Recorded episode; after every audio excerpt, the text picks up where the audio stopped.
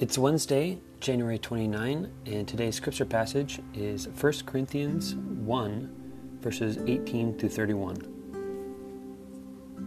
For the message about the cross is foolishness to those who are perishing, but to us who are being saved, it is the power of God. For it is written, I will destroy the wisdom of the wise, and the discernment of the discerning I will thwart. Where is the one who is wise? Where is the scribe? Where is the debater of this age? Has not God made foolish the wisdom of the world? For since, in the wisdom of God, the world did not know God through wisdom, God decided, through the foolishness of our proclamation, to save those who believe. For Jews demand signs and Greeks desire wisdom, but we proclaim Christ crucified, a stumbling block to the Jews and foolishness to Gentiles. But to those who are the called, both Jews and Greeks, Christ, the power of God and the wisdom of God. For God's foolishness is wiser than human wisdom, and God's weakness is stronger than human strength.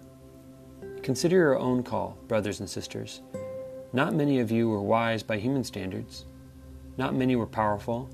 Not many were of noble birth. But God chose what is foolish in the world to shame the wise. God chose what is weak in the world to shame the strong.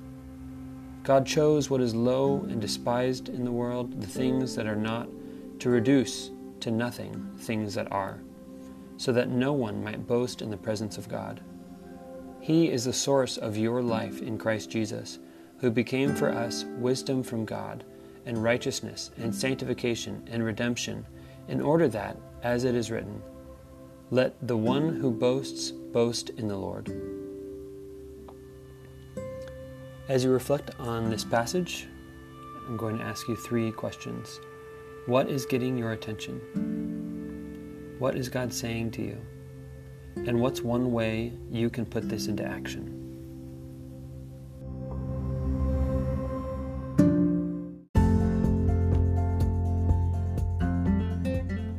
Thanks for listening to the Bible Reading Plan podcast. If you have any reflections on the scripture we just read, please click the link in the show notes to leave us a voice message.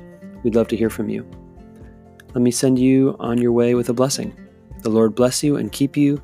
The Lord make his face to shine upon you and be gracious to you. The Lord lift up the light of his countenance upon you and give you his peace.